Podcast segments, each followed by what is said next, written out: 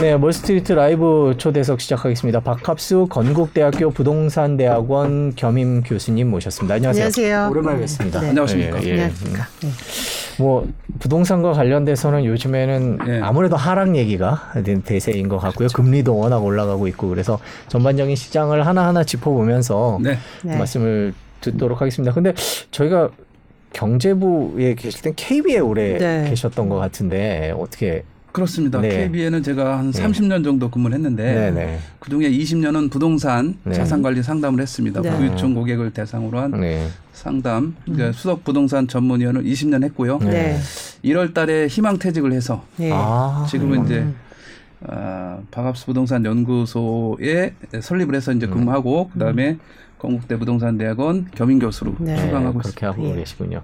자 그럼 이제 그 이제부터는 조금 자유로워지신 아무래도 아, 발언하기에 그렇죠. 자유로워지신 자유인입니다. 예, 아무래도 소속돼 있을 때보다는 자유로워지신 네. 교수님의 부동산 진단을 들어보도록 하겠습니다. 네. 자 현재 부동산 상황은 어떻게 보고 계세요?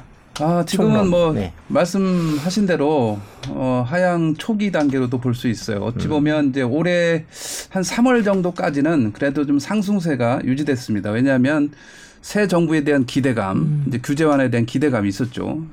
그런데 3월 이후에 이제 문제는 금리입니다. 네. 금리가 급격하게 오르게 되면서 에, 심리가 위축이 되는 거죠. 그래서 전체적으로는 시장은 이제 관망세가 대세를 이루고 있다고 보시면 되고 수도권 전체적으로는 서울, 인천, 경기 음, 안타깝지만 서울은 보합인데 통계상이요. 예. 어, 인천, 경기는 이제 마이너스로 전환이 됐고 음, 네. 광역시는 광주광역시만 빼고는 다 마이너스 네. 상태라고 보시면 됩니다. 그- 그런데 이제 특이하게도 이 기타 지방이 있습니다. 기타 지방은 여전히 어, 플러스 상태를 유지하고 있습니다. 왜냐하면 지방은 이제 최근 2, 3년간은 안 좋았어요. 근데 이제 작년부터 상승하기 시작했거든요. 그래서 지방은 여전히 그 상승 추이를 유지하고 있다로 볼 수 있어요. 대표적으로 이제 강원도라든가 아니면 전라북도, 경상남도 이런 위주로는 여전히 그 지지세가 유지되고 있다 이렇게 볼 수 있습니다. 거기는 원래 많이 안 올랐죠 예전에 작년에만 많이 안 올라왔습니다. 그래서 네. 우리가 수도권에 있다 보면 네. 수도권이 침체한다 그러면 지방도 같이 침체하는 줄 네. 착각을 하는데 네. 그렇지가 않습니다. 이렇게 나선형 구조로 가는 게 최근의 패턴이에요. 음, 수도권이 오를 때 저점에 있다가 네. 수도권이 떨어지면서 지방은 다시 좀 이렇게 올라가는 음. 이런 형국에 있다고 보시면 되고 지방은 상황이 괜찮습니다. 물론 지방도 이제 상황에 따라 다르지만 음. 어, 완만한 상승. 뭐 최소 강부합세 이상은 지역별로 유지될 가능성이 있다 이렇게 봅니다. 일단 하락의 초기 단계다 이렇게 지적 저, 저 판단을 해주셨는데 그렇다면 아직 본격적인 하락은 오지 않았다고 해석을 해도 될까요? 뭐 일단 말씀하신 대로 그 하락인 분위기가 많아지긴 했죠. 음. 지금 분위기는 이제 7월 말을 기점으로 네. 말씀드린 대로 인천 경기가 통계상 지표로 마이너스로 전환됐다라는 네. 게큰 의미가 있는 거예요. 네. 네. 어, 그래서 전체적으로 시장은 이제 어, 마이너스가 기록이 되니까 네, 아, 실제로 예. 그렇습니다. 음. 그래서 하락세로 전환됐다고 볼 수 있는 건데 중요한 건 이제 금리 상승 폭입니다. 금리가 어떻게 올라갈 거냐가 지금 지난 6월 기준으로 한은에서 집계한 그 우리나라 총 주택 담보 대출 금리가 음 4.04%입니다. 평균. 네, 예. 그렇습니다. 평균 금리죠. 이게 5월 달에는 3.90 음. 였다가 4.04로 바뀐 거예요. 네. 0.14가 올라간 거죠. 자, 이게 이제 이 그 금리 인상이 이제 앞으로도 좀 더 예고돼 있잖아요. 네, 네. 그러면 이게 4.04에서 4.1, 4.2 뭐 요 정도까지는 최소 올라가지 않겠나 보고 만약에 심각하게 4.5를 넘게 되면 시장은 다시 한번 위축의 강도가 좀 커질 확률이 높아요. 왜 그러냐면 4.5를 넘게 되면 이게 단기간, 단기간이라면 한 1년 만에 대략 한 2% 포인트가 올라가는 거예요. 음, 그러면 이 상환에 엄청난 부담을 갖게 됩니다. 그러니까 음, 상승 속도가 너무 빠르다는 거죠, 그렇죠? 그렇습니다. 금리가 지금 지나치게 기준금리 오른 게 많이 지금 선반영이 미리 돼 있고 그리고 이제 추가 금리 상승도 예고돼 있기 때문에 자칫 이게 5%에 육박하게 되면 제가 제일 우려하는 것이 이제 하우스 푸어인데 네. 네. 우리가 이제 2010년, 12년 이 하우스 푸어 구간에 대출 금리가 5%도 6% 정도였어요. 음, 근데 그때 5, 6%는 좀 견딜 만한 5, 6%예요. 네.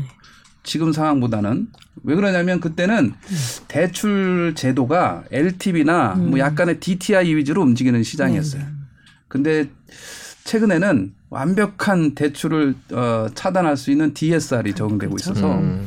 융통성이 없어요. 예. 음. 신용 대출을 받아서 일부 상환하거나 뭐 생활자금, 여유자금 이렇게 쓸 수 있는 여지가 전면 차단된 거예요.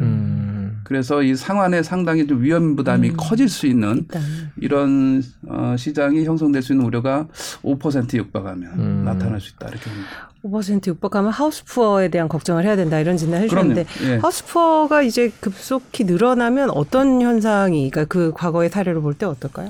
어, 당연히 네. 그거는 이제 우리가 뭐 소득은 제한돼 있잖아요. 네. 우리가 지금 뭐 인플레이션이 발생하고 있지만 급여 상승률은 제한적이잖아요. 인플레이션 6% 오르는데 뭐 급여는 2, 3% 아, 안 올라요. 3% 네, 네. 안 오르잖아요. 네. 예.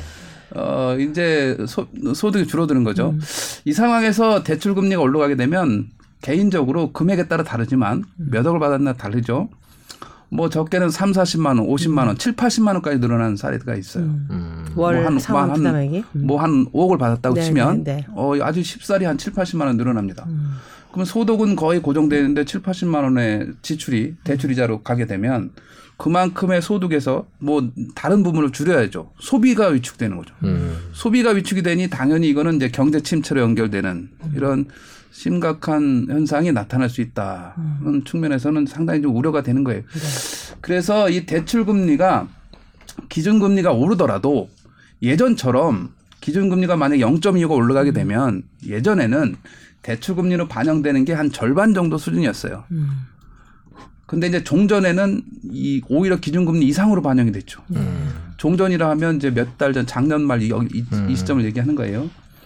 그래서 금리를 기준금리가 올라가더라도 대출금리에 반영되는 것을 적절하게 잘 음. 정책적으로 구사하지 않으면 리스크가 좀 커질 수 있지 않나 그렇죠. 우려가 됩니다. 네. 그래서 이제 금융당국도 이제 은행들에게 이제 급격한 금리 인상을 네. 좀뭐 자제 자제란 표현이 어떨지 모르겠습니다만은 조금 어, 예금 금리의 상승만큼 대출 금리는 더 빨리 오르는 이런 문제를 좀 지적은 하곤 했죠, 그죠? 네. 어느 정도 반영이 될지는 예, 봐야. 부동산 가격 얘기를 저희가 지금 계속 네. 얘기를 하고 있는데 보면 지금 금리 얘기를 저희가 했습니다. 예, 네네. 금리 얘기를 하고 이따 조금 더 자세히 들여다보기로 하고 하우스포 얘기는요. 네. 공급 물량 얘기가 좀 있는데 이제 네. 부동산 가격을 결정짓는 뭐 여러 요인들이 있을 텐데 금리 말고 공급 문제는 어떻게 전망을 하십니까? 정부 발표도 있고 그럴 것 아, 그렇죠. 같은데요. 이제 정부 발표가 예고돼 있죠. 네. 근데 음, 우리가 얘기하는 정부 발표 250만 원 플러스 알파 250만 원은 매년 50만 원씩 한다는 거예요. 음. 5년간. 음. 자, 근데 이제 이게 현실화되는 시간이 적게는 뭐 7, 8년. 네, 네, 많게는 만약에 이제 신도시를 개발한다면 더 오래 걸리는. 10년짜리가 되는 거죠. 네, 그래서 지금 공급은 아, 우리가 5년 안에 5년 안에 현실적으로 이루어질 수 있는 물량을 빨리 확보하는 게 제일 중요한 지금 이 순간에서의 관건이라고 할 수가 있어요. 지금 현실적으로 아파트 입주 물량만 보면 올해 서울을 기준으로 보게 되면 뭐 2만 2천 가구, 내년도도 23년도 2만 4천, 24년도에도 그 정도 수준에 불과해요. 그렇기 때문에 어, 앞으로도 2년 가량은 거의 서울에서 입주 물량 늘지 않습니다. 음, 그러면 서울에서 정상적으로 아파트 따졌을 때 한 4, 5만 가구 정도가 들어가야 되는데 이제 절반에도 미치지 못하는 거죠.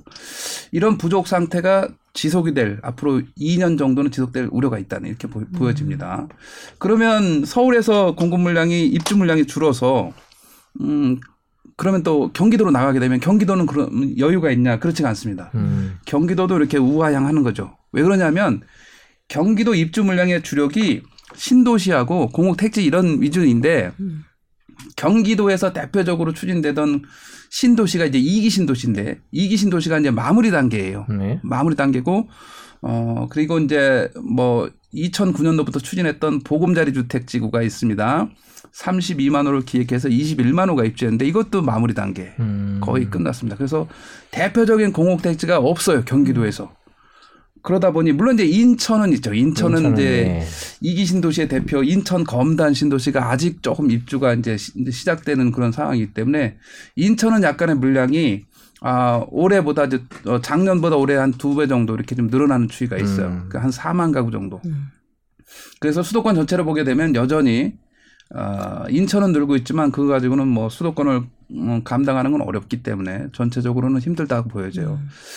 어, 지금 현재 서울의 주택 보급률은 아, 19년도에 96%였는데 네. 20년도 20년도로는 95%로 1%포인트가 줄었어요. 네. 음. 그래서 그건 네. 서울 유입인구가 늘었다는 걸로 해석을 해야 될까요? 어떻게?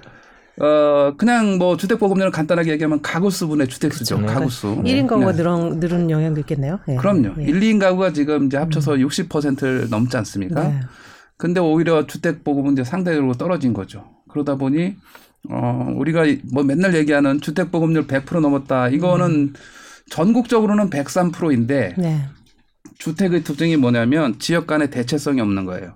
맞아요. 예를 들면 요새 미분양이 늘고 있는 대구에서 네. 집이 남아도로 간들, 간들 서울 사람 서울하고 그쵸. 무슨 상관이 있겠습니까? 다른 나라 얘기인 거죠. 그래서 서울의 문제는 서울에서 해결해야 된다라는 거예요. 그런 차원에서 지금 서울에서 재건축 재개발에 네. 대한 이런 추진 속도를 5년 안에 빨리 높여야 됩니다. 음. 그래서 서울에 서울에 어차피 입주 물량의 80% 정도는 재건축 재개발이기 때문에 음. 이 물량을 어 실행을 해야 되는데 다행히 이제 서울시에서 신속 통합 기획이라고 해서 신통 네. 기획이라 해서 음. 5년간의 사전 인허가 기간을 뭐 2년 정도로 음. 추격한다. 이렇게 이제 시작을 했지 않습니까? 이것도 좀 빨리 추진해서 초기 단계인 사업장에 조금 더 전면적으로 확대할 필요가 있지 않나 네. 생각을 좀 해볼 수가 있어요. 근데 윤 정부 들어서서 이제 재건축 재개발에 대한 뭔가에 대한 규제 완화에 대한 기대감으로 사실 단기적으로 그 아까 그 박사님 네. 말씀 그렇죠 봄에 봄에 좀 기대감이 있었죠. 기대감이 있었죠. 3월달에. 네네. 근데 지금 이제 시장 전반이 저 침체가 되니까 네. 그뭐 이제 전문가들도 나와서 그런 말씀 해주셨는데 가장 먼저 또 빠지는 게 이- 이쪽에 이제 수익성이 떨어지다 보니 더 이제 지연되고 더 절차는 지지부진해질 수 있다 이런 얘기들을 하셨거든요. 제, 네. 어떻게 보세요, 재건축? 우선 재건축에서 가장 큰 걸림돌이 이제 지금 제거돼야 됩니다. 네. 그 중에 하나가 안전진단이잖아요. 음.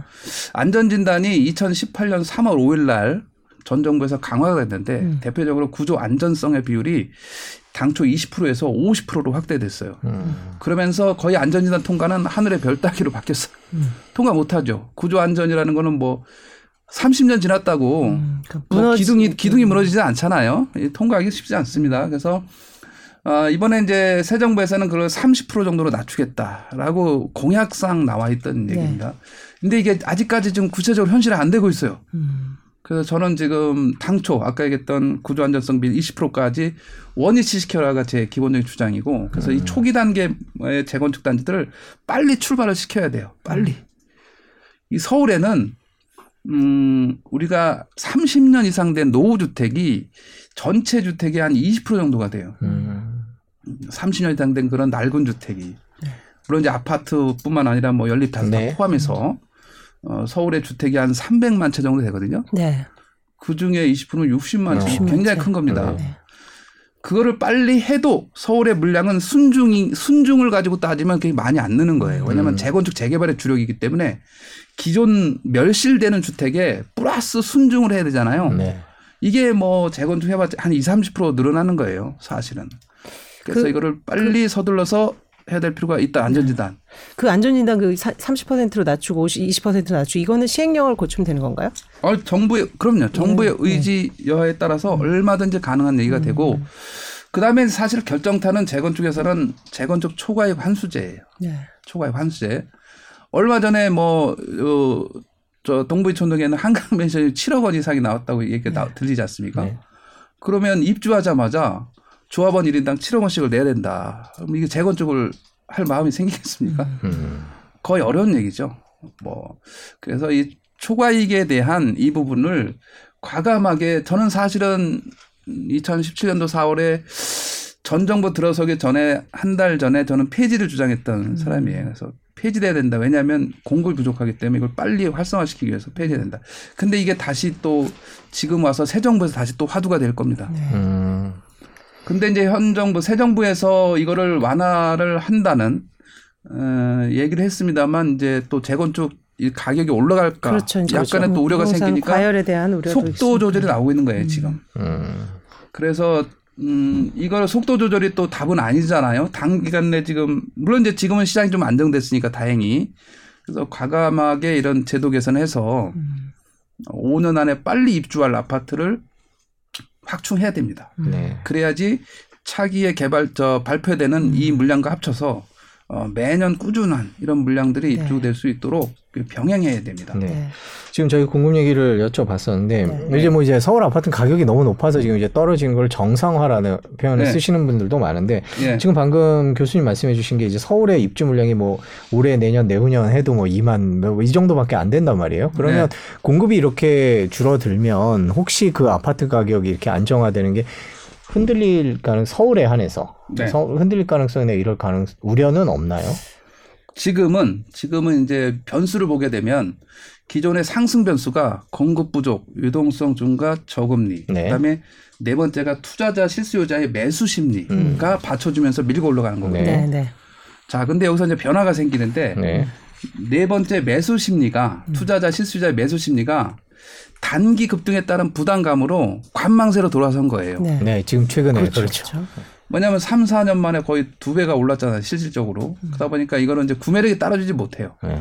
여기, 여기 에 이제 에, 방금 세 번째 얘기했던 저금리가 그렇죠. 고금리로 고금리로 바뀌는. 과정인 거죠. 네. 고금리로. 유동성도 축소되고 공급은 지지부진 그러니까. 음. 그래서 이런 그 상승 변수가 지금은 약간 수면 수면 아래로 내려가는 그런 형국이라고 보시면 돼요. 음. 공급 부족도 이런 고금리 하에서는 약간 그 수면 아래로 잠잠해질 수 네, 있어요.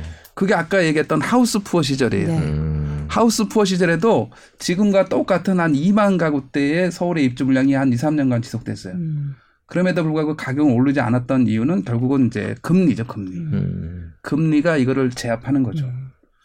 그래서 어 고금리 상태에서는 이 금리가 워낙 4% 5% 이렇게 올라가게 되면 전체적으로 시장을 가장 옥죄는 그런 그 아주 영향력 있는 최우선 변수로 작용하기 때문에 공급 비- 부족이 수면 아래로 어, 내려갑니다. 대신 어디가 되겠습니까? 매수를 보류하고 전세에 머물기 때문에 전세값이 올라갑니다. 음. 문제는 음. 매매값은 안정이 될지언정 전세값은 이제 올라가는 이런 현상이 에, 나타나죠. 그래서 하우스 푸어 시절에 가장 큰 문제가 전세값 세값, 급등이었어요. 네. 그게 이제 본격화된 게 2009년도 7월이에요. 음. 이때부터 2012, 13년도까지 에, 홀수의 급, 어, 2009년, 2011년도에 에, 이런 그 2년 주기가 그때부터 가동이 되기 시작했었죠. 아, 전세 계약 기간이 2년이니까. 그렇죠. 그때. 음. 그래서 홀수의 강세 현상. 자, 그래서 요렇게 이제 매매가 안정이 돼서 하향 안정이 되면 지금 당장은 아니지만 아, 전세값이 이제 점차 올해 하반기 내년으로 가면 전세값이 조금 더 올라갈 수 있는 이런 여지가 우려가 있는 거예요. 여기에 이제 공급 부족이 영향을 또 미치는 거죠. 음. 그러니까 어쨌든 교수님 말씀 정리하면 뭐 부동산 다시 과열. 에 대한 우려도 있겠지만은 어쨌든 지금과 같은 환경이 오히려 좀 규제를 풀어서 그럴 수 있는 그러니까 고금리 환경이기 때문에 어느 정도는 눌러주니까 그렇습니다. 그때 그런 것을 실행하기가 좀 적합하다 이런 환경으로 좀 해석을 하시는 것 오히려 같아요. 음. 더 적합하죠. 왜냐하면 집값 상승에 대한 우려가 크지 않으니까 과감하게 이때 공급을 집중적으로 늘려야 돼요. 음. 어차피 공급은 뭐 안정됐다고 이제 공급 좀 안 해도 되는 거 아니야 이렇게 얘기하는 일부에 음. 어 그런 분들도 있어요. 뭐 굳이 주택값이 또 안정되는데 공급을 그렇죠. 서두르냐. 하도 이제 주택 가격이 그 급등했다는 아, 그거에 대한 예. 기억이 있으니까. 예. 그래서 그거는 아주 방심하면 안 됩니다. 음. 공급은 아, 주택 시장의 그런 부침과 상관없이 매년 아까 오- 뭐 목표로 했던 50만 호가 매년 끊임없이 지속적으로 공급이 돼야 돼. 그래야지 궁극적으로 어, 설사 이렇게 다시 부동산에 호황이 오더라도 네. 이 공급 물량이 확대돼서 어, 사전적으로 방어를 할수 있는 이런 측면이 있기 때문에 어, 이 공급은 끊임없이 지속돼야 된다. 왜냐하면 아까 우리가 가구수 얘기했지만 가구는 계속 우하향됩니다. 설령 인구가 조금 줄지언정 가구는 분화해서 더 늘어나잖아요. 가구가 주택의 단위이기 때문에 이거는 완만하게 늘어날 수 있다. 그런 측면에서 어, 공급은 지속돼야 됩니다. 그 저희가 원래 전세 얘기, 전월세 얘기는 제일 마지막에 아, 여쭤보려고 그렇습니까? 그랬는데 아니 아니요 지금 얘기가 나왔으니까 예, 예. 하다 보니까 다 예. 고금리 시대 때 얘기인데 그 전세 가격 얘기를 하다 보니까 2009년 얘기를 해주셨는데 네. 2009년 11년 얘기 당시 얘기 좀 해주세요 어떤 식으로 어떻게 전개가 됐고 어떻게 전세가 올랐는지 그때 당시에는 네 방금 말씀드린 대로 아, 사실 2009년은 2008년 리먼 사태 후의 얘기예요. 네, 금융위기 이후에 그렇습니다. 네. 그래서 2000 금융위기 이후에 이제 어, 2008년 겪으면서 급전직하로 떨어졌죠. 근데 이때 이제 MB MB 정부인데 2009년 2월에 부양책을 발표합니다. 부양책을 발표하면서 바로 V자로 상승을 했죠. 부양책을 네. 대표적으로 이제 뭐이 어, 양도세 중과 유, 유예라든가 네. 이런 부분들을 집중적으로 하고 음. 어, 중과 유예를 더 깊게 이제 양도세 감면까지 했죠. 음. 미분양 주택을 사게 되면 양도세를 아예 감면한다. 뭐 이런 획기적인 그 대책까지 나오면서 네. 이때 당시 에 V자로 반등합니다. V자로 반등해서 2010년으로 가다가 2011년부터 다시 꺾이기 시작해서 내려갑니다. 12, 13년도까지 14년도까지 내려갔죠. 네. 자, 이 와 중에 이제 말씀드린 대로 집을 사기가 어려우니 대거 전세에 머물게 됩니다. 아, 집값이 내려가 아, 있으니 그렇죠. 계속 떨어지네. 예. 예. 집을 사지 않는 매수를 보류한 그런 수요자가 다 전세에 머무는 거죠. 전세에 머무는 와중에 그때도 공급이 많지 않았습니다. 그러다 보니까 전세 가격이 급등을 해서 심지어 우리가 얘기하는 전세가율이 서울 같은 경우에도 80%를 넘은 구가 상당히 많았습니다. 아파트의 경우. 음.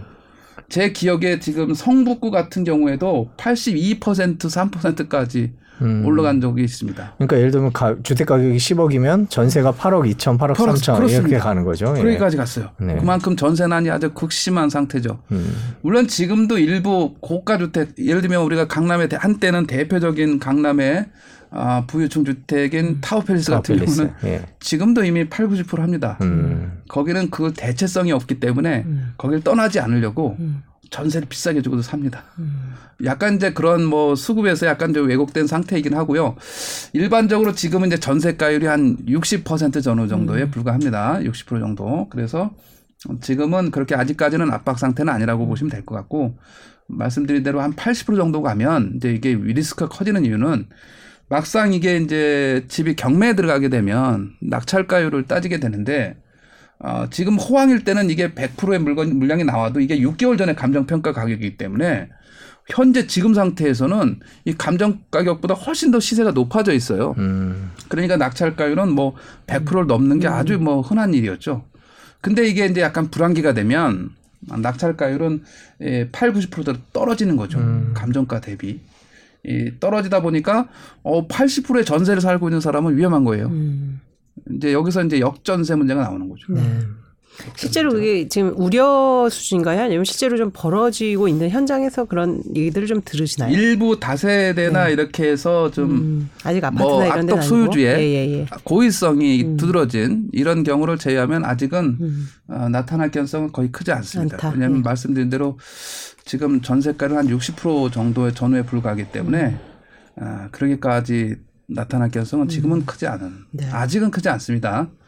아, 물론 이제 이게 한 1, 2년 정도의 말씀드린 대로 고금리 상태가 지속되면 어, 혹여나 아, 전세값이 더 올라가고 이런 현상이 더 진행되면 모르겠으나 아직은 그렇게 큰 걱정할 단계는 아니다로 볼 수가 있고 그 전에 지금 이미 상당 부분 또 음, 역전세 문제가 본의 아니게 해소될 수 있는 월세화 경향이 두드러지고 아. 있어요. 본의 아니게 연결될 수. 있는 네. 월세 네. 영향. 네. 월세화 경향이 두드러지기 때문에 보증금이 많- 많지 않잖아요. 네. 반전세를 할지라도.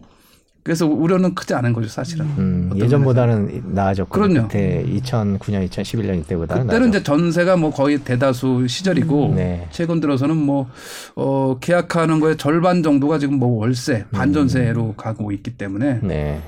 어, 상대적으로 그런 면에서는 좀 더 완화됐다고 볼 수도 있는 거죠. 네. 올 하반기에 전세 월세 가격은 어떻게 전망을 하세요? 아, KB 주택가격 동향조사 자료에 7월 말 데이터를 보게 되면 전국적으로 얘기입니다. 아, 전국적으로는 어, 매매 가격은 0.0 보합인데 전세 가격은 플러스예요. 음. 딱 지금 이제 역전됐어요. 매매 가격 상승률이 항상 위였고 전세가 미- 그 밑이었는데 이제 역전됐어요. 7월 말부터.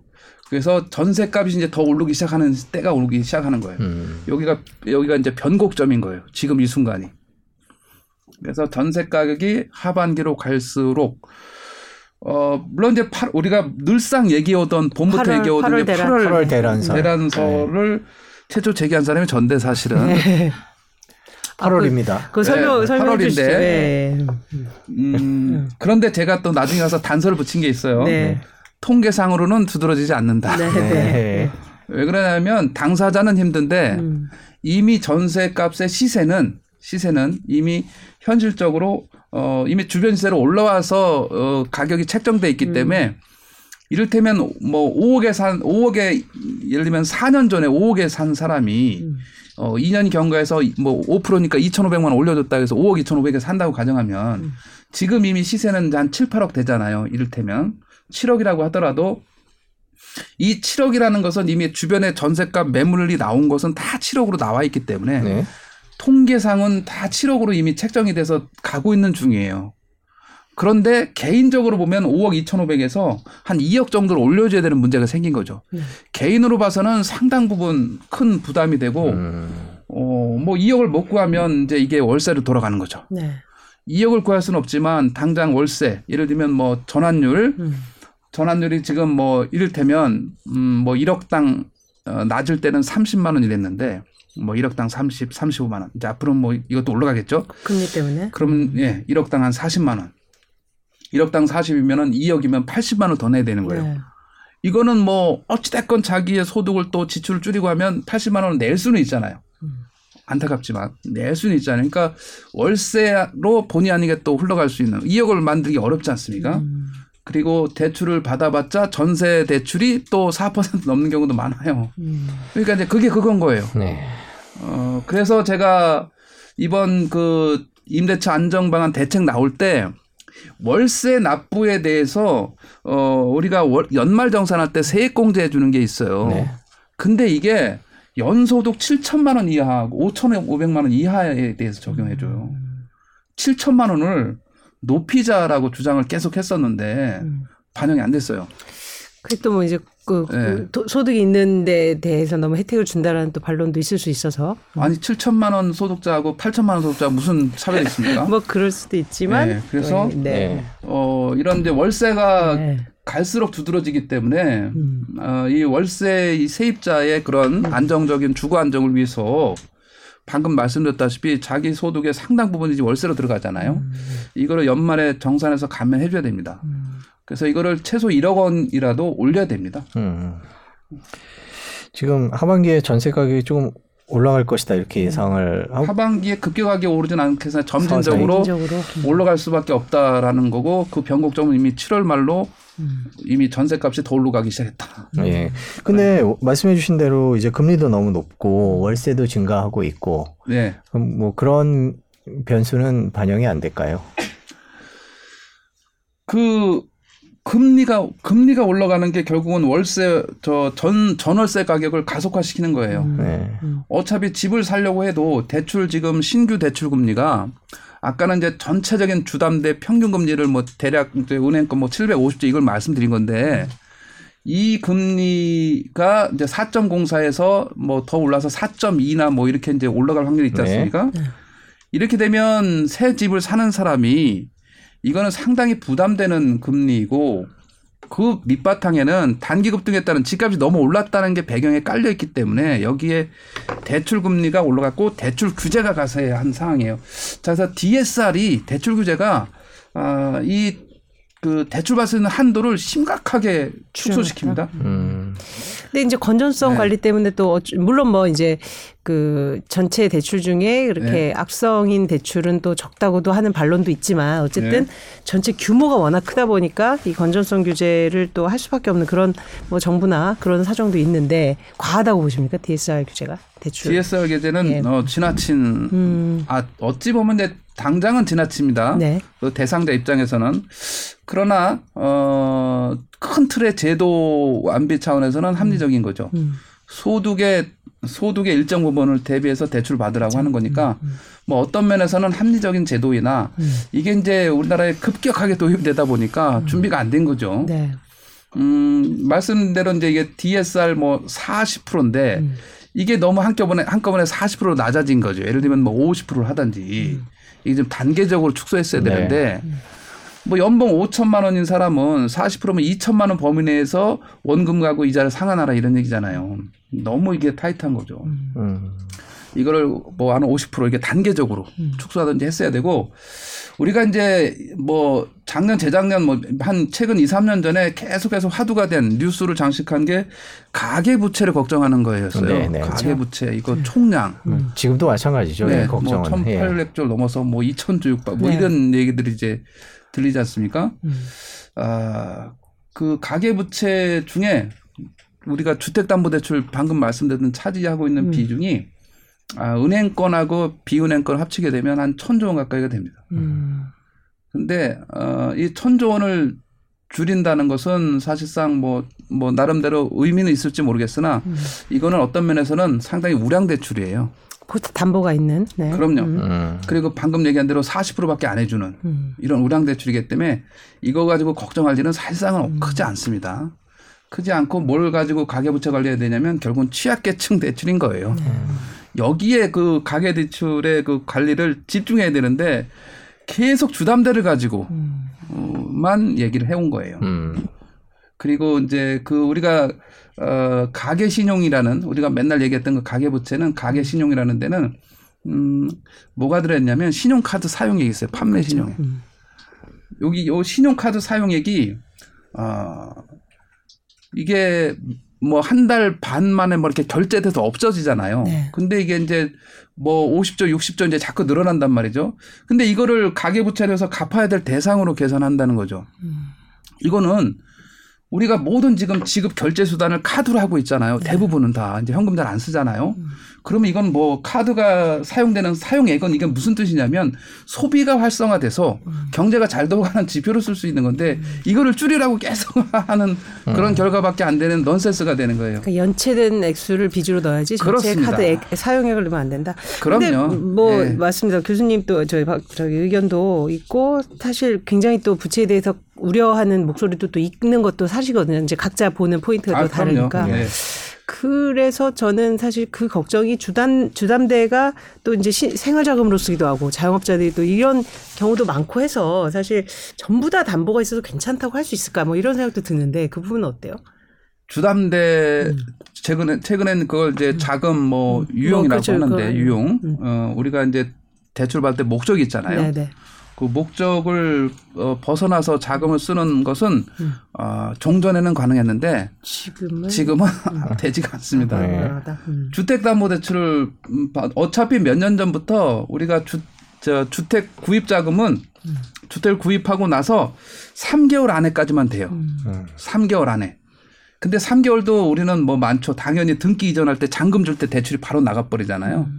그래서 여기서 다른 목적으로 유용될 확률이 거의, 거의 없다고 없다. 보시면 되고 그리고 그 3개월이 지나서 내가 아무리 뭐 10억, 20억짜리 아파트 담보를 대출 하나도 안 받는 걸 가지고 있다 하더라도 그 그거로 받을 수 있는 생활 안정 자금 대출은 1억 원. 음. 근데 그걸 이제 2억으로 올리겠다는 거예요. 음. 현 정부에서. 네. 그래서 그런 자금 유용은 거의 이런 주담대를 가지고 나타나는 자금 유용은 거의 크지가 않고요. 음. 일부 이제 그 자영업자나 이런 경우에 자영업자들이 그런 경우는 있을 수 이- 음. 있다고 봅니다. 네.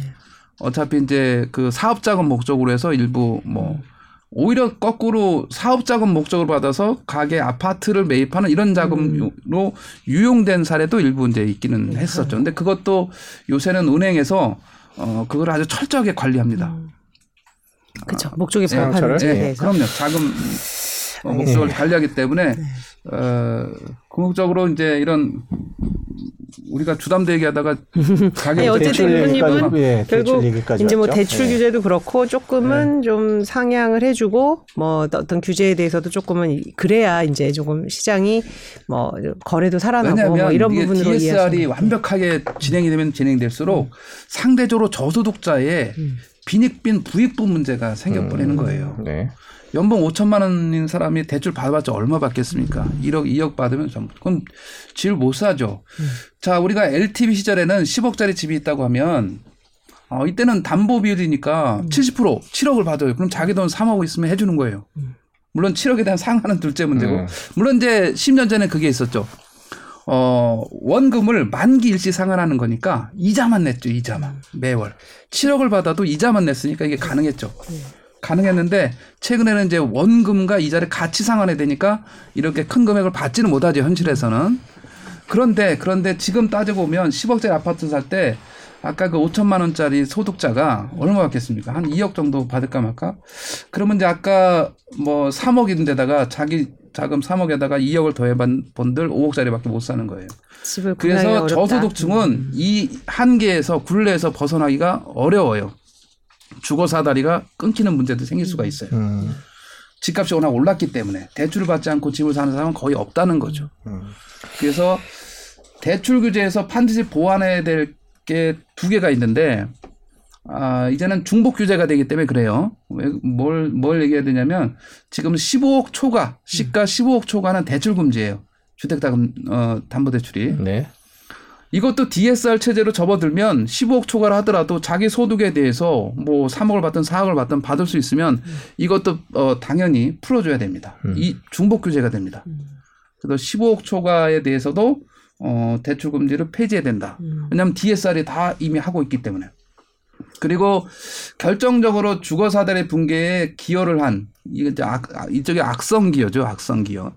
한 것은 분양 중도금 대출 9억 초과 금지예요. 음. 지금 서울에 분양가 9억 원 이하 주택이 뭐 몇 개나 되게 있습니까? 아파트가.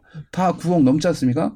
이러면 중산층인 저희 같은 중산층이 아파트를 뭐 10억짜리 분양받는다고 하면 중도금 대출이 안 돼요. 예, 중도금 대출이.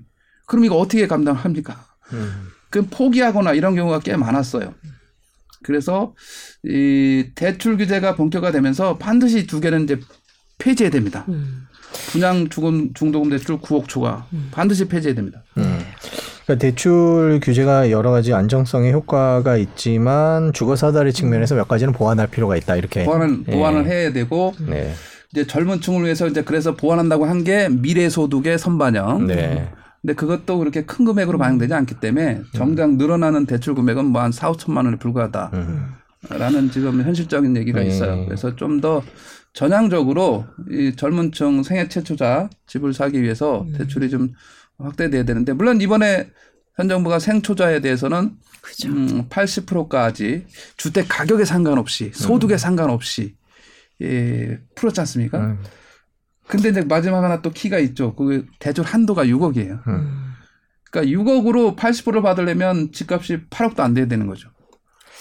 근데 부동산에 대해서 네. 정말 이게 의견이 굉장히 달라서 이 똑같은 것도 사실 이제 집값이 더 떨어질 건데 앞으로 그러니까 네. 하락폭에 대해서는 다 이견이 있지만 근데 이 생초자 지금 소득이 별로 없는 친구들에게 이 대출을 하게 해서 더 떨어질 그 부동산 시장에 미리 네. 가격이 덜 떨어졌을 때 진입하게 만드는 좋지 않은 정책이다. 또 이런 분석을 하는 분도 있거든요. 아, 그거는 네. 투자의 책임은 모두 본인에게 아, 있다. 본인에 있죠, 그렇죠. 아, 그거는 예. 우려하지 않아도 될 부분이죠. 네. 어차피 기회를 얻기 위해서 음. 사전에 규제를 완화해야 된다는 측면에서 자 생애 최초라는 이름으로 생애 처음으로 집을 산다는데 두 번째도 아니고 네. 어 여기는 혜택을 특별한 혜택을 줘야 되는 거죠. 음. 그래서 저는 이걸 진작부터 주장을 해온 게 소득 기준이었어요. 뭐 부부 합산 뭐 7천만 원, 음. 8천만 원. 이 이거는 사실 저는 그때 당시도 1억으로 올려라. 음. 아니면 차라리 이거는 폐지해도 무리가 없다. 어떻게 부부 합산해서 8천만 원이면 각자 4천만 원 합쳐가지고 4천, 4천, 8천인 사람이 무슨 집을 사냐? 그럼 이 사람들이 그렇지 않습니까? 그래서 뭐 이거는 생애 최초라는 것은 투자자가 아닙니다. 그죠? 네. 실수요자잖아요. 음. 처음으로 산다는 데 있어서는 이거는 과감하게 풀어놔야 됩니다. 어, 뭐 일본까지 비교할 건 아닙니다만 일본 같은 경우는 아직 생애 최초라는 데 특혜를 주고 있어. 거의 자기 자금이 거의 없어서 살 수 있을 정도의 그런 생애 아? 최초자는 네. 특혜를 주고 있고 금리에 있어서도 물론 일본은 뭐 제로 금리이긴 합니다만 네. 어 금리가 어 제가 알아본 바에 의하면 한 0.8% 음. 네. 정도 수준의 어, 그러니까 특별 대우를 해주는 거예요. 네. 생애 젊은 최초에 층. 한해서. 한해서. 예. 그렇죠. 생애 최초자는 그 말씀하시니까 젊은 층이고 이들은 이제 이들의 주거 안정은 뭡니까? 결국은 이제 출산 대책이 되는 거예요. 그렇죠. 음. 출산 대책이 우리가 인구 정책 뭐 하면 뭐 합니까? 이 출산 대책이 되는 거지 않습니까? 음. 그래서 이건 엄청 중요한 거예요. 생애 최초자를 우대해야 되는 것은 그래서 이들이 자유롭게 집을 살 수 있어야 된다. 음. 그걸 선택하는 건 또 본인의 책임인 거죠. 근데 선택을 할 수도 없게끔 그렇죠. 제도가 너무 타이트하게 돼 있으면 이게 이제 진입 장벽이고 사다리를 뺏는 결과가 되는 거기 때문에 이 부분에 대해서는 완화를 해놓고 자 그런 다음에 이제 선택은 자유인 음. 그렇죠. 거예요. 음. 본인들이 시장의 전망을 그렇습니다. 보면서 예. 들어갈 타이밍을 정하는 건 이제 본인의 책임이다. 그럼요. 여러 어, 시- 음. 매수 시기나 어느 지역에 살 것인지 이런 것은 자유롭게 자기가 충분한 뭐 학습이나 경험을 통해서 어, 선택을 하면 되는 문제이지 그것까지 미리 어떻게 저 강제로 집을 사게 합니까? 그건 그렇죠. 말도 안 되는 네. 논리인 거죠. 음, 그 앞으로 집이 떨어질 텐데 왜 이런 혜택을 내놓느냐 집값에 그거에 대한 그게 아마 답변이신 거죠? 집값 예. 하락에 대한 우려가 이제 워낙 큰 국면이어서 굉장히 그런 것 같아요. 지금 지금 박사님은 어느 정도 집값 하락을 지금 예상하세요? 아까 초 초반이라고 진단을 하셨는데 네. 집값은 이제 말씀드렸다시피 지나치게 상승을 했습니다. 했었죠. 네. 예. 어, 4년 전 뭐 비해서 이제 100% 올랐다 얘기도 많지 네, 않습니까? 네. 두 배. 예. 그렇습니다. 네. 그래서 어, 너무 많이 올랐어요, 사실은. 음, 그래서 주변에서도 많이 올랐고. 그래서 저는 어, 당초에 음. 당초에 저는 그 올라간 올라간 가격이 너무 지나치게 올라가면 사실 시장에서 문제가 있기 때문에 좀 천천히 올라가길 바랬는데 음. 지금 상태에서 어느 정도까지 떨어질 거냐를 예측하는 건 쉽지는 않습니다만 어, 제가 볼 때는 뭐 10% 정도는 충분히 떨어져야 되지 않나. 음. 뭐 오른 걸 생각하면 뭐 네. 아, 뭐 그렇게 생각하면 또 10%는 뭐 작은 많은 건 아니죠. 네. 작은 수준으로 보일 수 있습니다만 음. 어, 우리가 지금 시장의 가격이 이 가격이 있어요. 실거래가하고 호가가 있어요. 네. 잠실의 모 아파트를 말씀을 드리면 어, 실제 거래가액은 22, 23억인데 34평 기준으로 네. 실제 호가는 뭐 27, 8억까지 이렇게 올라가는 거예요. 이제 실거래는 여기서 이루어진 거예요. 음, 네. 22, 3억에서. 그럼 여기서 떨어져야죠. 호가 27, 8억은 호가고요. 호가. 그거는 네. 실제 거래된 가격이 아니니까 네. 실제 거래가 안 됐을 안 됐잖아요. 실제 거래가 실거래가에서 만약에 뭐 22억 수준에서 어, 10% 정도 떨어진다면 뭐 그 정도의 어, 하락은 뭐 예상을 해볼 수 있지 않나 생각을 좀 해볼 수가 있고 음, 그럼 지금 네. 뭐 이게 저희가 들을 때는 10%지만 실제로 막 부동산에 붙어 있거나 네이버에 나오는 가격보다 훨씬 더 떨어져 보일 수는 있겠네요. 그때 호가나 뭐 이런 게 있으면. 어, 뭐든지 이제 통계상으로 얘기를 해야 될 네. 것 같아서 이제 아까 말씀드린 호가는 약간 좀 허술 확률도 네. 있고 그러다 보니 에, 이제 최근에 뭐 매물이 아, 급매물이 좀 나오면 음. 아직 생각보다 단지별로 매물이 그렇게 많지가 않아요. 아직은 아직은 아, 그럼 매물이 쌓여 있다 뭐 이런 식의 표현들이 꽤 있는데 그렇진 않은가요? 어떤가요? 아직 제가 단지별로 쭉 조회를 해보면 생각보다 음. 매물들이 아직 그렇게 많지는 않고 어, 물론 이제 그 전체 단지가 몇 세대짜리 단지냐에 따라서 매물 수가 다르, 다르게 네. 어, 나타나긴 합니다만 예를 들면 뭐 천 가구짜리 단지에 음. 매물이 뭐 한 네다섯 건 뭐 이 정도에 불과한 데도 꽤 있고 이게 열 건 스무 건으로 늘어나야 가격이 떨어집니다. 음. 열건 스무 건 늘어나야 어, 거기서 반드시 급매가 있어요. 그렇죠. 급매라는 것은 이제 말씀드린 대로 10% 정도 싸게 파는 걸 급매라고 해요. 네. 네. 그래서 이게 거래가 돼야 나머지 10건, 20건이 그대로 여기 팔고 싶으면 이 가격으로 내려와야 되는 거예요. 이런 조정이 어, 한 번은 좀 있어야 되지 않겠나 생각을 좀 해볼 수가 있고 그럼 아직 그렇게 예. 많이 매물이 안 쌓였다는 거는 매수자만 관망세가 아니라 매도자도 아직 관망이라고 매도자도 당장 급하지가 않고 약간 여유가 있어요 아직. 아, 아직은 왜 그러냐면 어, 다주택자 양도세 중과 유예가 내년 5월 9일이잖아요. 네. 어, 다주택자 양도세 네. 중과 유예가 5월 9일이니까 지금 이제 8월이잖아요. 네. 네. 아직 팔 시간이 여유가 있어요. 음. 5월 9일이니까. 자, 5월 9일이니까 아직 많이 남았잖아요. 그래서 이들이 다주택자가 좀 다급해지는 타이밍은 언제냐면 내년 초 정도. 네. 음. 1, 2월. 왜 5월 9일까지 잔금을 받아야 되니까 그렇죠. 1, 2월에는 본격적으로 시작을 해야 돼요. 네. 팔지 말지를 결정하고 판다고 했으면 1, 내놓을 2월에는 걸. 결론 내야 돼요. 그럼 1, 그래서 2월에 매물 동향을 좀 보는 것도 유의미하겠네요. 그죠? 그래서 저는 이제 매수자, 무주택 실수요자 같은 경우는 하반기는 지켜보면서 네. 금리 인상 추이나 이런 걸 지켜보고 금리가 어느 정도 올라갈지 내가 거기에 대한 자금 상환 능력이 있을지 이런 걸 점검해 본 후에 관심 단지가 있지 않습니까? 네. 관심 단지의 매물을 모니터해서 내년 초 정도에 한번 어, 검토를 하는 것은 무리가 없다. 음. 이렇게 좀 얘기를 하고 있는 중입니다. 네. 그럼 이제 금리 얘기를 해주셨는데 금리 얘기 뭐 예를 들면 뭐 지금 경기 침체가 온다 안 온다 이런 얘기들도 되게 많거든요. 그게 네. 뭐 이제 내년 초 얘기도 있고 뭐 이제 빠- 더 빨리 온다 아니면 지금이 경기 침체다 이런 얘기도 있지만 일단 내년 초 내년에 안 좋아질 거다라는 전망도 있는데 만일 그런 상황이 되면 네. 내년 1월 이후에도 계속 더 안 좋아질 수도 있는 거죠. 그러니까 그때 사라는 게 아니라 그때 상황을 지켜보자 즉, 이런 말씀인 그때 가서 거죠. 다시 판단해야 되는 이유는 하반기 금리가 어디까지 올라갈지 모르잖아요. 네, 네, 하반기 금리. 예. 아까 말씀드린 대로 5%에 육박해서 올라가 버리면 나도 이때는 또 사지 말고 관망해야 되는 거죠. 음. 전세 값이 좀 올라가더라도 전세에 머물러야 되는 거죠. 그렇죠. 그래서 금리 상황이 굉장히 금리 인상 폭이 어디냐 이게 제- 제가 하반기에 제일 중요한 변수라고 말씀드렸잖아요. 금리 인상 폭 음. 이, 이게 어디까지 올라갈 거냐. 물론 이제 현 정부에서는 이 금리 인상 속도를 이제 조절할 타이밍이 됐어요. 예. 여태까지는 전 정부에서는 거의 어 뭐 거의 방임 상태였고요. 금리 올라가는 거에 대해서. 근데 이제 현 정부 들어서 서서히 이거에 대한 것을 어좀 그 기준금리가 올라가더라도 실제 대출금리 반영으로는 최소한만 반영이 되도록 아마 좀 유익 있게 봐야 되지 않겠나 보, 어, 보고 어, 이 금리가 인상된다는 것은 전체적으로 부동산뿐만 아니라 경제 전체적으로 위험해지는 일이어서 네. 어, 주의 있게 봐야 될 뿐만, 뿐만 아니라 경제 침체에 훨씬 더 우려가 커질 수 있잖아요. 부동산뿐만 아니라 전체 경제가 망가질 수 있는 우려도 있는 거니까 이 금리 인상 폭이 좀 상당히 중요한 관점이죠. 그래서 주택을 매입할 때도 역시 이제 금리가 제일 중요한 그런 바로미터가 됐고 네. 아, 연초에 지켜보면서 1차, 1차 판단 시기라는 거죠. 일차 판단 시기. 네. 그럼요. 좋은 표현이네요. 그때 가서 예. 다시 재판단을 해야 되는 거고, 어, 그 다음에 이제 다시 한번 또 말씀을 드리면 내년도에는 경제 침체 우려가 있는데, 뭐, 그거는 이제 어차피 또 뭐 침체론자 뭐 괜찮았다, 있, 있다 이런 얘기인데, 뭐 IMF나 이런 데서는 오- 뭐 경제 전망치를 내년도 경제 성장 뭐 한 2.5% 내외 정도로 예, 보잖아요. 네. 어, 그 정도면 아주 침체는 아닌 것 같습니다. 네. 아, 그리고 이제 내년도 하반기 정도면, 어, 이제 그게 있을 수가 있습니다. 경제가 침체되면 내년도 하반기 정도는 부양을 해야 되는 수가 생기는 거죠. 음. 부양책이 나와야 될 수 있는. 그것도 고민이겠어요. 네. 이제 금리 근데 인플레가 꺾이지 않으면 막 또 부양하기도 어렵고 이동성을 네. 막 풀기도 어려운데 그건 이제 뭐 정부 정책 네. 당국의 몫일 그러니까 텐데. 주기가 이제 그렇다는 음. 거죠. 네, 침체가 주기가. 되면 음. 내년 하반기에는 어, 어차피 경제 활성화가 최우선, 음. 현 정부의 최우선 과제가 경제 활성화지 않습니까? 네.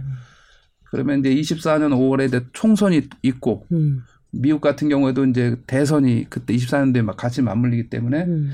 내년 하반기 경제가 굉장히 중요하지 않습니까? 네.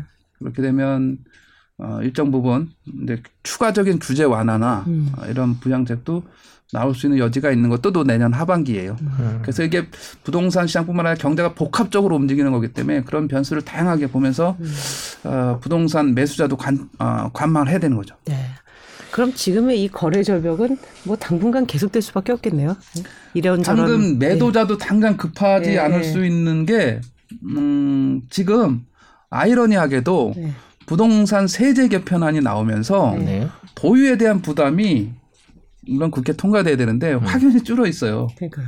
다주택자의 그래서 저희 전문가 네, 나오셔서 그 얘기 하셨어요. 그러니까 네. 내놓게 하려고 했는데 갑자기 다시 보유해도 되는 쪽으로 또 내, 그러니까 내놓으면서 정부 정책이 약간 예, 시장에 좀 혼선을 저- 엇갈린. 사인을 주는 거 아니냐라는 생각도 예. 들던데요. 전문가분들도 그렇게 말씀을 하시고 어떠- 어떻게? 보세요?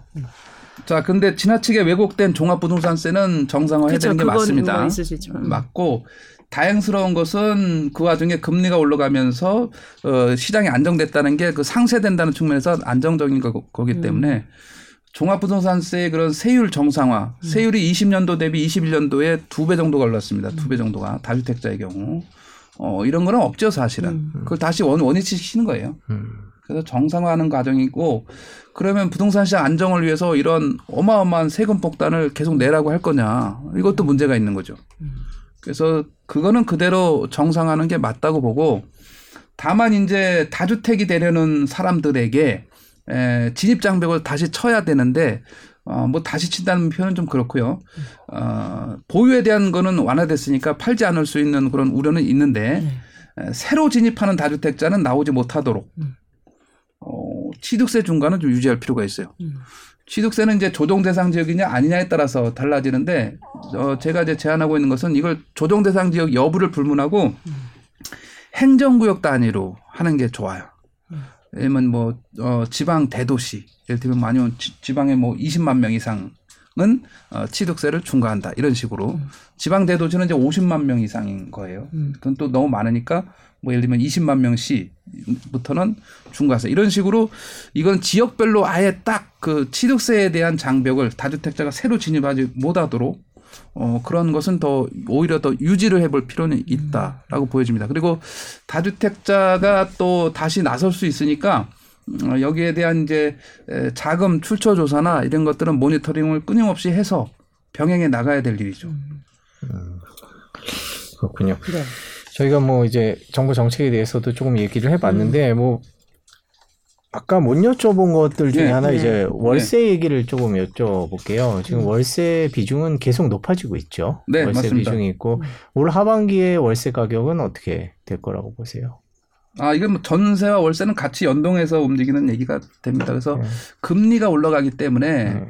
지금까지는 월세가 상대적으로 전세가 전세 대 자금 대출과 비슷한 오히려 상대적으로 쌌었던 이런 경우도 이- 이- 있죠. 예를 들면 1억당 30만 원이면 연으로 따지면 어, 360이니까 3.6%인 거예요.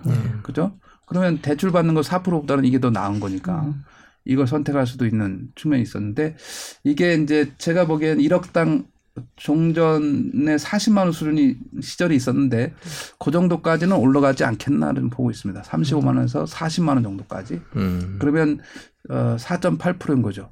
그래서 월세가 그 정도 1억당 40만 원 정도까지는 올라갈 수 있는 여지는 있지 않겠나 봅니다. 왜냐하면 이게 방금 말씀드렸다시피 계속 매수를 하지 않고 이 전월세 시장에 머무는 이 수요가 계속 늘어나고 여기에는 계속 또 입주 물량 부족이 어 깔려 있, 있어요. 그러다 보니 음, 이 부분은 서서히 조금 이렇게 올라갈 수 있는 우려가 이- 있다고 보여집니다.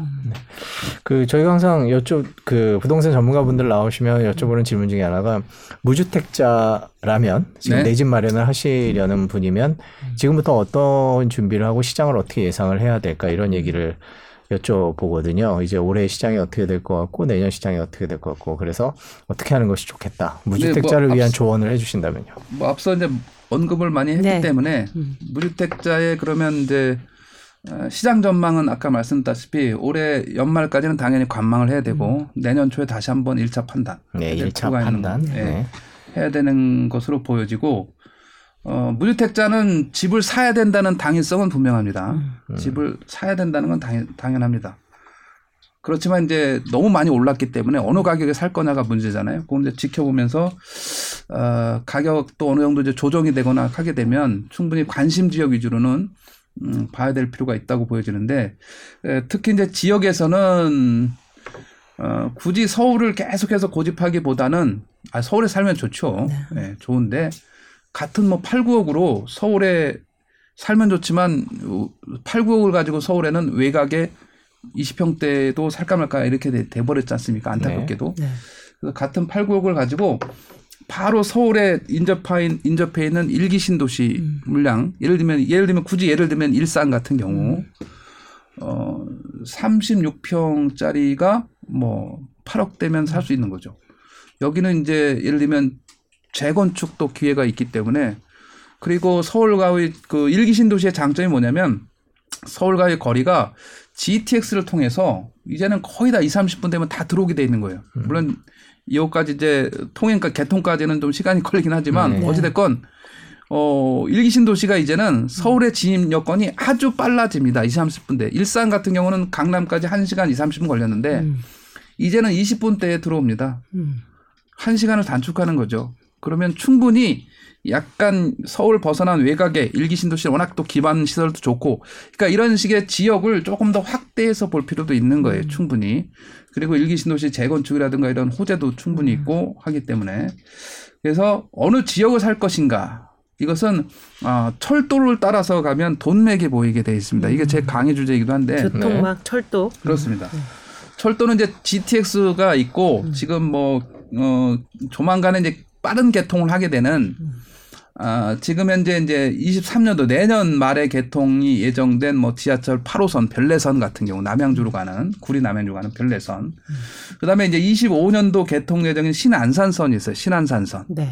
신안산선 따라가면 뭐 저 구로 금천뿐만 아니라 광명, 시흥과 안산까지 안산까지. 바로 여의도까지 30분대에 진입할 수 있는 여건을 갖추는 거예요. 이 급행철도기 때문에. 네. 그래서 이런 지역들의 관심도 몇 억을 가지고 4억 가지고도 충분히 접근할 수 있는 그런 지역으로 바뀌어요. 25년이래 봤자 뭐 불과 뭐 한 3년밖에 안 남았잖아요.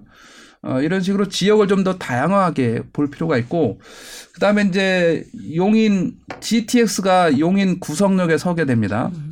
그럼 용인 구성역 주변에 아, 물론 이제 거기에 이제 뭐, 어, 만 가구 이상의 그, 어, 택지도 들어가긴 합니다만, 거기 뭐 한두 정거장 안에 용인 뭐 예를 들면 신갈 같은 이런 지역들도 바로 이제 서울에 2, 30분 만에 접, 접근할 수 있는 거예요. 이런 식으로 지역을 조금 더 넓히게 되면 음. 충분히 어, 서울에서 어, 쉽게 뭐 출퇴근이 가능한 이런 지역 여건으로 개선이 되기 때문에 무주택자는 좀 지역을 살짝 이렇게 넓혀서 볼 필요도 있는 이런 어, 상황이라고 볼 수가 있고 어, 그리고 무주택자가 이제 중요하게 생각해야 되는 게 있습니다. 주택 청약 저축을 가지고 있다. 음. 종전에는 주택 청약 저축이고 요새는 이제 주택 청약 종합 저축. 그러니까 공공 분양으로 청약할 수 있는 사람이 있어요. 공공 분양. 한 달에 10만 원씩 내는 청약 저축을 가진 사람. 음. 이 사람이 10년을 모았으면 이게 1,200만 원이 되는 거예요. 네. 이 공공 분양은 공공 분양은 아, 지금 물론 이제 뭐 한 2천만 원 된다면 영순위 당첨자가 되겠습니다만 네. 아, 지금 이제 그, 어, 새 정부에서 내놓은 정책 중에 역세권 첫집이라는 그 항목이 있어요. 네. 역세권 첫집. 그렇죠. 재건축이나 이렇게 해서 기존의 용적률을 300%인데 500%까지 올리면서 500% 올라가는 200% 늘어나는 거의 절반, 100%를 역세권 첫집으로 해서 청년층이나 생애 최초와 이런 그 젊은 층에게 분양을 하는데 반값에 분양을 한다는 거죠. 음. 그럼 이거는 청약저축을 가진 이런 경우에는 거의 영순위가 될 터이니까 아까 말씀드렸던 이제 저축 총액이 많은 자이기 때문에 당첨 우선순위가, 우선순위가? 예. 음. 뭐 1,500만 원이냐 1,700만 원이냐 이게 우선순위가 초- 총액이 많은 자예요. 그러니까 이렇게 상당 부분 많이 쌓여 있는 경우에는 오히려 삼기 신도시에 외곽에 청약을 하려고 가는 것보다 음. 어 이게 더 현실적으로 아주 매력적인 그런 음. 어, 내집 마련 전략일 수도 있는 거예요. 그 역세권 첫집이 좀 구체적인 지역이 나왔나요 아직은? 그렇지. 아니죠. 이제 이번에 이제 어, 조만간에 발표될 발표를 네. 하고 발표될 그런 이제 대상들에 올라가 있는 거고 음. 어뭐 재건축이든 뭐 이런 물량들이 도심에서 나오게 되면 역세권이라는 것은 지하철 승강장역으로부터 350m 이내를 얘기해요. 음. 350m 50m 이내에 네. 개발을 하면서 이제 인센티브를 주잖아요. 어 그 사업 이제 주체한테 네. 거기에 이제 인센티브의 절반 정도를 이제 공공 분양으로 공공 임대로 내놔라 이거죠. 그렇죠. 음. 어, 관심을 가져올 만하네요. 그죠? 어느 지역일지. 충분히 이제 음. 무주택자는 만약에 자기 여건이 거기에 또 충족이 된다면 음. 어, 이런 청약 전략을 구사하는 것도 상당히 어, 좋은 그런 내집 마련 전략이 된다. 음. 그래서 자기 상황에 따라서 다양하게 좀 접근 방식을 해야 돼요. 이- 음. 당연히 이제 분양에서 청약 경쟁률은 이거는 뭐 그냥 돼야지 되는 거잖아요. 네. 그러니까 현실적인 한계가 있을 수 있지만 그래도 확률이 어 우리가 일반적으로 얘기하는 청약 가점은 민간 아파트 청약 가점은 젊은 층은 점수 자체가 이 84점 만점에 나오질 않아서 아예 되질 않아요. 네. 그죠? 물론 이 중에서 특별 청약이 있어요. 특공. 음. 특별 공급은 이제 뭐 신혼부부라든가 생애체 주사 이런 경우는 이제 일부 배당이 되니까 그 부분을 노릴 수는 있겠으나 아 그게 아니라 이제 말씀드렸던 대로 공공 분양 이런 거는 아주 않죠. 매력적인 음. 그런 그 분야로 작동할 수 있기 때문에 자 민간 청약에서는 신혼부부나 뭐 생초자 이런 음. 특, 특공 특별 공급에 그 관심을 가져야 될 필요가 있고 자기가 그 기준이 있으니까 그 자격에 맞추는 것도 필요해요 미리 음. 준비해서 그 자격 기준에 맞추게 쫙 노력을 하는 거죠 미리부터 그리고 어 말씀드린 대로 이제 공공항을 행할 사람은 총액이 많은 자이기 때문에 이건 물리적으로 막 늘리지는 못해. 한 달에 뭐 50만 원 넣어도 10만 원밖에 인정 안 되니까. 이건 또 여기에 맞춰야 되고. 음. 자 이것도 저것도 안 될 경우는 이제 일반 음, 매매를 통해서 집을 사는 건데 그건 앞서 언급한 대로 어 지역을 보고 금액도 봐야 되고 여러 가지 교통. 개발 호재도 봐야 되고 철도 여건도 봐야 되고. 그래서 어 무주택자는 할 일이 많습니다. 음. 근데 재미있습니다. 오히려 지금이 이렇게 잘 서치하기가 좋은 아. 그럼요. 그죠? 충분히 기회가 있어요. 공부하고 현장 네. 가고 일해야 될 네. 때군요. 그러니까 하락이 아, 시작이 그럼요. 이 됐으니까. 발품을 팔면 그에 대한 또 대가가 다 나오고 네. 우리가 옛날부터 부동산에서는 항상 그 격언이 있지 않습니까? 네. 현장에 답이 있다. 아, 저희 기자들도 그런 소리를 저희 취재할 때 네. 현장에 답이 있다. 기자분들은 네. 네, 취재 때문에. 제 사무실에 자주 옵니다. 네, 그 현장이죠 저희한테는. 네, 예. 네. 네. 맞습니다. 사실 이제 당분간 같은 거래 절벽 또는 이제 지지부진한 또 관망세가 지속될 것이기 때문에 네, 정리를 해보면 네. 철도를 중심으로 한 지방을 좀 보시고 음. 정부가 내놓는 정책들 생애 최초 이런 것들을 보면서 본인이 이제 일종의 스펙을 쌓는 거군요. 부동산의 그 관심을 갖고 노력하지 않으면 네. 나한테 그냥 거저오는 건 없는 거예요. 그렇죠. 그만큼 열심히 노력해서 어, 어 집의 그 기준 기준에 내가 자격이 맞춰지는가 이것도 반드시 연구해야 되, 고 네. 노력하면 열릴 수 있습니다. 자, 오늘 네. 이 부동산 뭐 저희 시장 분석하고 또 전월세 시장 또 지역별로 좀 어떤 차이가 있고 그리고 무주택자에 대한 그런 뭐 네. 그리고 대출 규제나 어떤 정부 정책에 있어서 뭐가 좀 바뀌었으면 좋겠다라는 또 네. 이제 박사님의 의견 얘기해 주셨고요. 오늘 장시간 부동산 시장 잘 네. 짚어봤습니다. 예, 저희가 일차 판단 시기가 이제 곧 올 거다. 네. 제 네, 시장을 네, 네, 지켜보라고 말씀하셨는데 그 전에 한번 시장이 어떻게 돌아가는지 다시 한번 모셔서 얘기를 네. 듣도록 하겠습니다. 네. 예, 오늘 긴 시간 고맙습니다. 네.